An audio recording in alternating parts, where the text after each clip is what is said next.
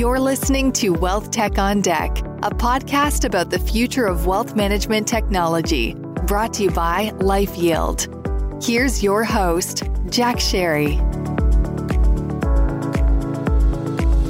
Hello, everyone. Thank you for joining us on Wealth Tech on Deck. Each week, we talk with industry executives about their strategy regarding the future of financial advice and we pay particular attention to what I call the confluence of digital and human advice. So today I'm pleased to be joined by Brian Ross. He's the CEO of Flyer Financial Technologies. You may know it as Fix Flyer. They recently did a little bit of rebranding. Maybe we'll hear about that. Flyer is a leader in trading technology that brings together major custodians and brokers and fintech firms through APIs. Brian will fill us in on that in a moment. I've had the pleasure of speaking with Brian at conferences over the years, and I'm very pleased he's going to join us today to talk about his business and what his team has built. They seem to be on a roll. So, Brian, welcome. Good to have you on the show. Great to be here, Jack. I really appreciate it. And by the way, I love that LifeYield is helping families manage wealth. To me, this is really personal.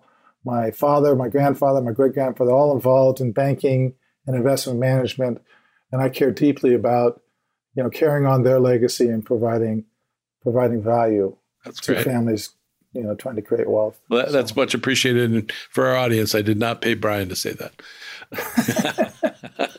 so, Brian, talk about your business. Why don't you explain what you do? Because I, I know you bring great efficiencies to the to the marketplace. Yeah. But why don't you talk a little bit about what you guys what you guys do? Yeah, great. So uh, I think your intro was was pretty spot on. APIs and partner integrations very important to us. Integrations to vendors and brokers and custodians. You know, we kind of in this regard aspire to be kind of like a plaid for wealth tech rather than banking and payments. So we help partners like Tamarack, Orion, Riskalyze, Morningstar, Envestnet others rapidly, assemble, build, and use sophisticated trading tools so managers can trade faster with their custodians and brokers. So in addition to these integrations and APIs, we have trading screens for you know, portfolio trading and compliance. And these sit on top of our APIs and the Flyer Trading Network that connects to hundreds of custodians, brokers, and partners. So talk a little bit, if you would, about this whole thing about API. That's a term that our, our friends on the tech ops side have talked about for years, but now people yeah. like us are talking about it. Why, why does that matter? Why are they important? Yeah, no, really good question and really important. Listen, uh, in the old days, you had these monolithic systems that were pretty closed, and they, you know, said they offered APIs, but it was lock-in type APIs, and integrations were not easy. In today's world, APIs and open platforms are really important so that you can assemble best of breed you know, providers. And the APIs for us can be REST APIs that are really fast to assemble on you know web screens. They can be you know APIs directly into our network through through either REST or web services or .NET or Fix. There's lots of ways to leverage our trading expertise and our connectivity. So you know, we consider it strategic to sort of the future of wealth tech. It's certainly strategic to the future of banking and other industries. You see it with firms like Stripe and Plaid and others. So, I mean, we're all about APIs and the tech stack to facilitate APIs without this sort of monolithic tool set. I think those firms that still operate like that need to be considering unbundling and offering services out via APIs. So you can get sort of best of breed, and they can, in, in fact, get a larger, you know, set of clients as well if they do that. Yep. Yep. For our audience, I'm going to explain in case you're wondering what we're talking about around APIs. What does API stand for again? I've heard it a million times. Application Programming Interface. Yeah.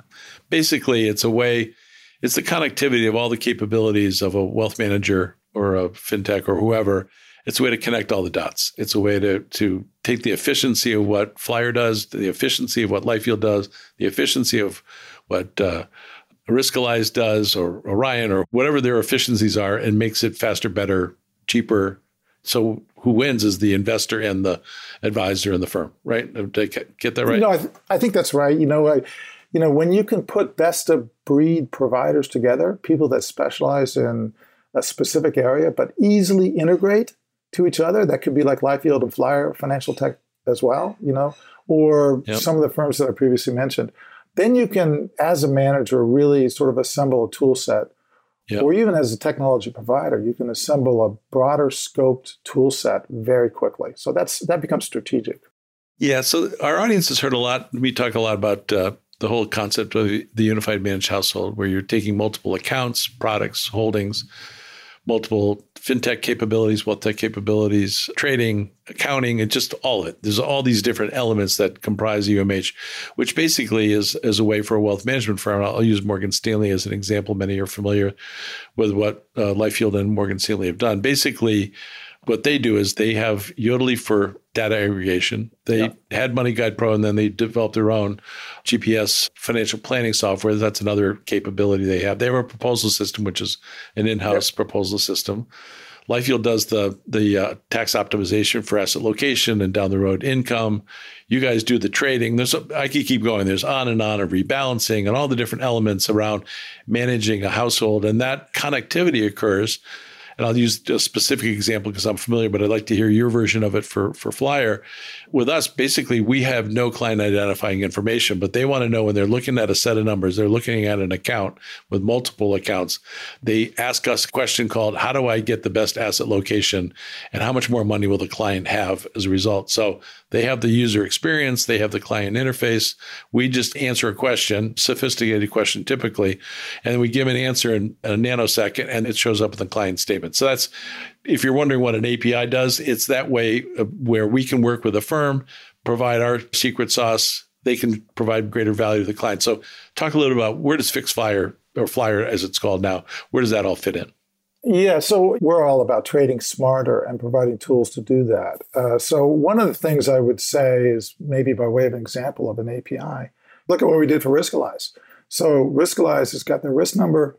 They had a rebalancing tool that they assembled, and they could create lots of orders. Those orders would be downloaded in a file and uploaded to a custodian site. And when the orders got executed, they'd be downloaded and then you know, the executions and the allocations will be sort of again loaded back into your platform. So, you know, it was a very manual process. And what what we did for them is we said, you know what, let's you know use our API, use our trading API, and it took them less than a couple months, right? Three months, in fact. It took them to actually roll out their own trading platform where we could take all those orders from all those accounts, block them up by side and symbol, get them executed, wherever they wanted, could be multiple custodians or brokers, and then get the allocations back and get them, you know, out uh, back into the platform. So that all happens, you know, in a matter of a second, as opposed to manually downloading and uploading files and then manually getting those executions back and the allocations back. It's a very manual process. So the API to do that is is our Copilot API. And we were very proud of the fact that we helped Aaron and his team roll out trading in three months, which is sort of unheard of. It mm-hmm. takes a long time to develop a trading platform. So that's that's one example of how a vendor used our API to rapidly roll out a tool that helps their clients. So, you know, there's a real problem, Jack, when you're slow with regard to you make your portfolio management decision that you want to rebalance or swap this for that and now you've got to actually get the execution done. Are you going to actually take the time to download it and then push it to a custodian, wait for an execution to come back, and then, or can you just click a button and go?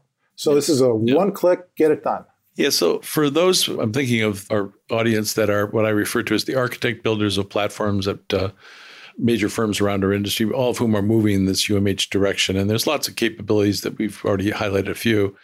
But the idea is to make it all work better, faster, cheaper, smarter, and all to one aim that is improving outcome for the client and the advisor and the firm. It's, it's that win win win when you do it as efficiently and as cost effectively and as smart as you can. So, what we're talking about here really is each piece of this ecosystem, each element of that, if it's faster, cheaper, better, that translates into a couple of things. One, you can quantify the benefit. At least that's what we do. And I know on the risk side with Riskalyze and Aladdin has a version of this, and and I know HiddenLevers has a version of this in terms of the risk piece. The idea is that if you make the risk faster, better, smarter. If you make the tax, that's what LifeYield does. That faster, better, smarter. If you do the trading, which is what you're talking about, Brian, faster, better, smarter, that starts to add up to real money. In other words, does. Yeah. So we'll talk a little bit about that because that's clearly you're part of that ecosystem, but we're all in it together, so to speak, but working collaboratively. Yeah. To me, there's sort of uh, three aspects to smart trading. One I kind of touched base on. You want to shorten the time from your investment decision to the implementation and actual trade execution. That's got to be down to like a second, right? That's what it should be, right? Otherwise, you're in an implementation shortfall situation where it takes a long time to get your your strategy implemented. In a volatile market, that can really matter. So no more manual uploads to custodians and downloads of executions. That shouldn't be happening anymore. It's 2021, for God's sakes. It's almost 2022. So that's one thing. There's also, we help identify opportunities to get better prices. So you might have less liquid stocks. You might want to trade them away for better pricing. You might want to leverage, you know, algos to do that. Algorithmic trading is something that might give you a better average price or you know, there's lots of different algos out there that brokers provide, and taking advantage of them will get you a better price. You might want to avoid market orders unless it's a super liquid stock and, and it's just more important to just get it done really quickly. So all those things, shortening the time from investment decision implementation to identifying opportunities with illiquid stocks and sort of avoiding market orders and using sort of algos will lead to you know smarter trading and results for the client that could be as much as 25 to 75 bips per trade depending on how liquid the you know the security is and depending on how volatile the market is so again, expanding on this and also making sure our audience is following along, which I'm sure you are.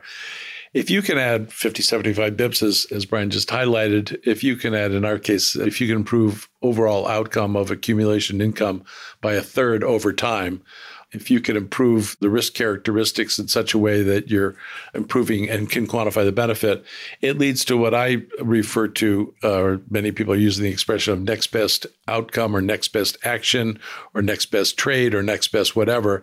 In other words, if you're going to determine the next best thing to do, it's it's a buzzword it's become, and it's like AI. People just like to talk about it. They don't know what it means exactly. But a next best action presumes you've quantified the benefit of all potential actions. So then you can determine the next best thing to do, which is to adjust risks, is to address tax, is to trade smarter, you know, whatever it might be to do a Roth conversion. What is the next best thing? But that presumes quantification. And because yeah. of API connection, I'm trying to draw it all together so people get this sort of ecosystem concept as more than just some buzzwords. But as you tie all this stuff together, you're talking about real money that that in terms of improving outcome that you can quantify the benefit and then setting up and telling the client, here's the next best thing to do and here's how much more money you're going to have as a result. Does that make sense? That makes perfect sense to me. Yeah. And uh, that's what the smart vendors are trying to do for for their clients. So we've talked uh, about what collectively we're working on in our industry now. Where do you see all this going? Where is this headed? What does this look like down the road? Yeah, I mean, to me, listen, I, lessons I learned at BlackRock, you know, tech, tech, tech, use it for strategic advantage to help your clients. So this can include everything from the cloud to APIs to personalization. And if you're not doing these things, you know, you may be missing the next train, you know, to Clarksville. So uh, this yeah you got to be old enough to know that one. Um, I, I, know it. Okay. So you know tech and apis personalization it affects all facets of our business all facets of our industry. A best of breed platform should be easily able to integrate. We touched on this a little bit. Monolithic tech platforms need to transition to more modular dynamic tech platforms that are yeah. highly specialized. Unbundling yeah. these monolithic platforms and providing access to services via apis is is now strategic to our industry. The entire life cycle of wealth management is undergoing upheaval from financial planning and investment guidelines to portfolio creation on through trading, accounting, and reporting. Yeah, yeah. So it's really an interesting time. And we think, you know, tech leadership from firms that really understand what can be more efficient and what can help the industry becomes really strategic. Yeah, yeah. Well, that's the thing we're seeing around the industry from where we sit. I'm sure you're seeing the same. And that is firms have caught on. There, there's a fair amount of confusion as to where to start and how to prioritize. Well, at least we find some mistaken notions about what, what they should do. But as I was talking to a colleague we both know who gets around the industry, he was highlighting, he says, you know, wherever I go these days, I'm hearing this concept of unified managed household, which is really about managing it all together, which you couldn't do yeah. frankly, until very recently, just because it's so complex. And as you described earlier, the upload, the download, the you know backload, the front load. It's just it was a lot of time going back it and is. forth with data. Now it it's just in a, you know seconds. Yeah, that's right. And I think when you look at sort of the direction of the industry, and you want to provide you know, support for all workflows and asset classes, equity options, fixed income alternatives. These things, this sort of idea of ubiquitous portfolio trading that is highly personalized is really important. So yep, yep. it requires a multi-asset tool set and features like uh, maybe personalized direct indices, customized ESG sleeves. These things become important to households that want a more custom, you know, and, and personalized approach. Yeah, yeah. Actually, you may not go back as far as I do, but I remember in the 80s, just a brief history for those who uh, remember or care. Our retail investing started with a CMA and interest rates were at 18%, and uh, money poured out of banks into the brokerage firms. And then soon after, as 18% became 17, 16 on down, they flowed into mutual funds and mostly bond funds, if you remember way back when. Sure, That's kind of where yeah. it started to that bond crash of uh, actually through the early 80s. It was it was mostly especially government backed bond funds because it sounded like it was guaranteed or something, which that's where it, savers became investors after they got smacked a few times on that. But the point is, it was it was a pretty simple stocks and bonds, cash stocks and bonds, and then if you remember this in the in the mid '80s, it, growth and value was sort of a new concept, you know. And what you're describing, this sort of personalization, we're down to we're down into the minutest ways of of personalizing a portfolio because the of technology, how far it's advanced. So, and you can do that from a risk standpoint, you can do it from a tax standpoint, you can do it from a cost standpoint. So, you know, all the all the ways that you improve outcome beyond beyond market performance. It's pretty fascinating how far we've come from stocks, bonds, and cash to growth and yeah. value to now, you know, the minutest of, of splitting of, of securities. Yeah, no, it's interesting. It's a it's a great time to be working hard on these on these changes. So, so I, I heard you say BlackRock. Sounds like you spent some time there. A little bit about your background. How did you how did you get into this business? Well, you know, I mean, there's a little bit of history here. So I actually and it's a little bit of an oddball in some ways. I, I started at as an engineer. You know, I worked at JPL and NASA for really? almost 11 years, right, on Voyager and Galileo and Hubble Space Telescope. And you know, in 1995, I took my resume to BlackRock, and they actually loved. You know, in the interview, they loved my NASA and tech background. Yeah. So I started. I started at BlackRock in '95. They had 20 billion in AUM and 120 people on a single floor. Today, wow. you know, they've got whatever, 9 trillion in 30 countries across 70 offices. Wow. I'll tell you a couple things real quick. You know, they always had a strong emphasis on using technology for a yeah. strategic yeah. advantage, on, yeah. on, risk, on everything they could do to become efficient. So I feel lucky that that was my first introduction to the industry, and I have huge debt of gratitude to BlackRock and the people there. I learned great. a lot there about asset management and the importance of tech. Yeah, and they are still big proponents, as you know, yeah. around the whole tech. It's it gets harder as as things go on and you get bigger too. That's it, it, does. So credit to them for the changes in the way they've managed it. They still have a lot of senior people there that I know from a yeah. long time ago. Yeah, and yeah. it's it's really it's really impressive what they've achieved. It's, yeah. you know, the stock came out at fourteen. I don't know what it's trading at today. Eight hundred fifty. Wow. Wow. yeah. No, I, I'm. I'm I'm a fan of Larry Fink. I think he's really done a brilliant Me job. Me too. We connect with them actually at Morgan Stanley. The retail sure. side, they use Aladdin and they use us for for tax. And then uh, there's another firm we're working with, another big firm people would know. They're entertaining working with BlackRock and us because basically the way I look mm-hmm. is is anytime you make a risk adjustment, not only do you have to do a trade, but you have, there's a tax consequence, just what happens sure. every time. So yeah. if you're going to trade for risk, which is smart, then you better be pretty smart about what you're going to do about tax. That's just sort of how that I refer to as flip side of the same coin. Yeah, it, you know, it's interesting. You go back to when I, I left BlackRock around 2003, and I remember even at that time, right? This is, I think, pre MLIM, the Merrill Lynch and the BGI deals and all the yeah. other deals they've done. Yeah, Barclays. You know, yeah. But Larry, Larry would be, you know, he would have lunch with John Mack, CEO of Morgan Stanley. He's not there anymore, but yeah. he would come back and he'd tell a lot of the staff, you know, how important wealth management was. Yeah, and, yeah. and how we really need to focus on, you know, the direction of it. And that's what led to the MLIM and the BGI deals is sort of his belief in the in the future uh, of yeah. and acceleration of, of, of wealth accumulation for Americans and internationally as well. Yeah, yeah, no, very smart, Very smart. Yeah. And so after you left BlackRock, how did you wind up at Flyer? Talk about your journey there. Well, I, I you know, one of the things I did at BlackRock was build up a software company called Trepp that specialized in commercial mortgage-backed securities and, and commercial loans and pipelining. And, and we had a big deal with Bloomberg. At you know, BlackRock had control, and and I built it up. I helped build it up with some very talented people at Trepp. And after three years, I left. And after five years, I I was back at BlackRock, and you know, Trepp was sold, and I had a nice little payday. Mm-hmm. And uh, and I took that and decided. Uh, you know, to hit the, hit the beach or the golf course or whatever.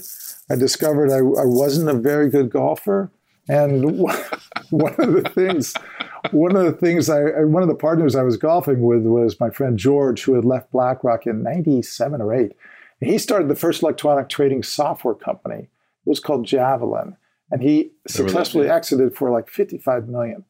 And so he was on the golf course with me, and we were horrible golfers. He's a better pilot than me, but I could drive it further. Anyways, uh, you know, uh, he said, "Listen, let's let's let's do this again, and uh, let's get started." And uh, so George pulled in me and uh, Mandy Prager, our very talented CTO, who came from Bloomberg and J.P. Morgan. In 2005, you know, we started, and our belief then is still our belief today, and it's that technology is rapidly changing the landscape of our industry. Yep. The tire ecosystem is shifting. Yep.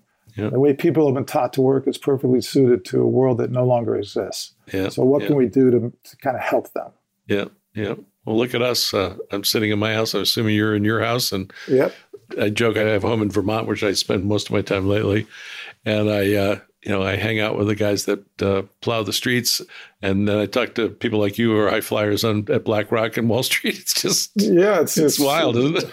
it is. It is. The world has really changed. You couldn't have done that even ten years yeah, ago. So. Yeah, it's great. Uh, yeah. I refer to uh, my my home is on the Mad River in in uh, Warren, Vermont, and I wow. re- I refer to it as uh, world headquarters. It's just oh, that's very funny. me and my kitchen table and uh, looking out at the Mad River, which is pretty sanguine at the moment. But in any event, so this has been fun to to chat. We try to get our podcast uh, in and around a half hour or so. So as we start to wind down here, what, maybe three takeaways in terms of uh, what you've covered. You've covered a lot of ground here, and you're doing a great job yeah. with flyers. So, t- what, are key, three key takeaways about today and maybe tomorrow? So, yeah, to me, three things that differentiate Flyer and that we believe in: you know, smart trading, which we talked about, shorten the time from investment decision to implementation, no more manual uploads and things like that. So, get better pricing, right? Get better results. And so, in addition to sort of smart trading, I would say you should be able to do sophisticated portfolio trading quickly. And it should be a multi asset capability. So, it's important to be able to handle the workflows of other assets, other asset classes, whether it's you know equity options or fixed income. So we believe that ubiquitous trading in all asset classes is important, and alternatives should be included in that, and personalization of portfolios should as well. So I also have this view that parts of the ecosystem are commoditizing faster than other parts. So it may be that portfolio reporting or accounting, which is often provided by custodians, is starting to commoditize maybe a little bit, but uh, you also have a lot of investment, a lot of competition over the last five years in things like CRMs and risk and planning and model hubs. And to me, this suggests a pretty crowded field that could start to commoditize as well. So, you know, firms in these areas need to, I think, think about what they can do to differentiate and to lock in partnerships via APIs and longer term deals. So, for any of these firms or for Flyer, you know, it's good to be paranoid, but I currently mm-hmm. sense that we're in a pretty good spot.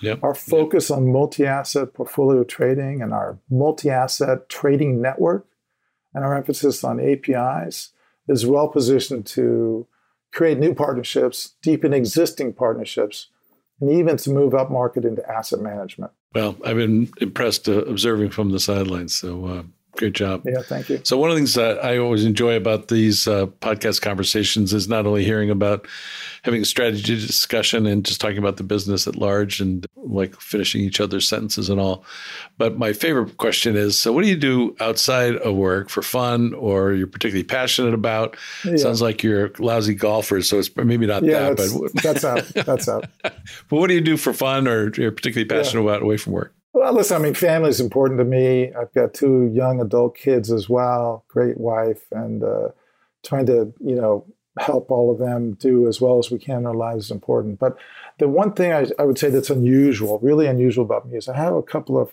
dear friends in New York that we've taken on marathon swimming as sort of a pastime. Oh, wow. So we call ourselves the Machine Men, and we've done seven of the biggest ocean swims in the world. So that Wow. includes the, English Channel as a relay. Yeah. We swam from Ireland to Scotland as a relay, Wow. from uh, Honshu to Hokkaido in Japan, from the North Island of New Zealand to the South Island. We've done seven of these great swims, and and more recently we started doing some lake swims. So we did Lake Tahoe, South Shore of the Incline Village. We did. Lake Ontario. We did Loch Ness. So we still have a couple more that we have on our map, including uh, Lake Taupo in New Zealand and, and a few others. So Wow. Wow. that's a pretty unusual thing. Well, you know, we've had 30 plus episodes of uh, the podcast. That That's the coolest one so far, I think. I, I'm not, okay. that's uh, oh, at the least the most unusual. But I have to ask all those all those bodies of water sound cold. Is that, that you, Oh God! So we're talking, you know, listen to go through the North Sea from Ireland to Scotland. wow. Water temperature is like forty, or excuse me, fifty-four maybe Wow. degrees Fahrenheit. Are you And- wearing a swimsuit or, or a sweatsuit or what do you call it? A Well, I wear a wetsuit? swimsuit. Yes, a swimsuit, but no, swimsuit? Yes, I'm sorry. A wetsuit. Do Yeah. you wear a wetsuit or just a? no. Actually, you can, but it puts you in a different category. So, Yeah, yeah. uh, you know, they it's it's considered cheating. You know, because it helps you float. You actually swim Sure. faster in a wetsuit, so I there's more buoyancy and all. So we we do it with just uh, you know cap, goggles, and swim trunks on. So. Uh, But, but it is it is cold, right? I, I do it's have that very right. cold. So you're, you know, so I mentioned the North Sea. Were talking thousands of lion's mane jellyfish everywhere, and Oh, you know, hy- hypothermic conditions. So Wow. my my my friend gets out of the water right from his swim. My other friend goes in. I'm getting ready to go in next, and we had a medic on board. He puts like the thermometer in my friend's mouth, and and after a minute he says, "Well, good news, bad news. Good news, great swim. Bad news, you're technically dead." your your body temperature is like 89 or something. So it was like, holy crap. So we were wrapping him up and hugging him and putting him in sleeping bags and all this stuff. So yeah, it's a little, it's a little, I, I have to ask, where's the fun? What's the fun part of this? It's a long swim in water where you could be considered dead. Explain this to me. Well, listen, there's a little bit of a number of things, you know, wanting to honor our fathers. My dad was an. Olympic water polo player. There's, Oh, really? you know, wanting to inspire our kids. Our kids went to school together, the three of us. Yeah. You know, wanting to see the world and have a little adventure. So Yeah, all of for you. things. Good for you. Yeah. I, I like it. I like it. I'll never do you. it, but I like it. I just like You know, Jack, you could you could float it. You could float I it. Just, float it. Yeah. just kick. Just kick. Yeah, right, right.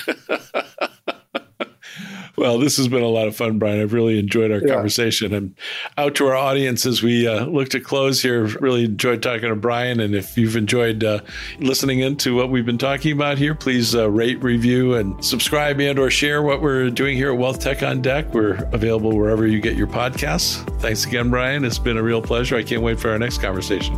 Yeah. Thank you, Jack. Be well. Yeah, thanks. Thanks for listening to this episode of Wealth Tech on Deck, our ongoing conversation about improving financial outcomes for all. This podcast is brought to you by LifeYield and produced by Reverb. Subscribe to future episodes in Apple Podcasts, Spotify, or wherever you listen to podcasts. You can connect with our host, Jack Sharry, on LinkedIn and Twitter. And for more information about our perspective on the future of financial advice, visit our website at lifeyield.com.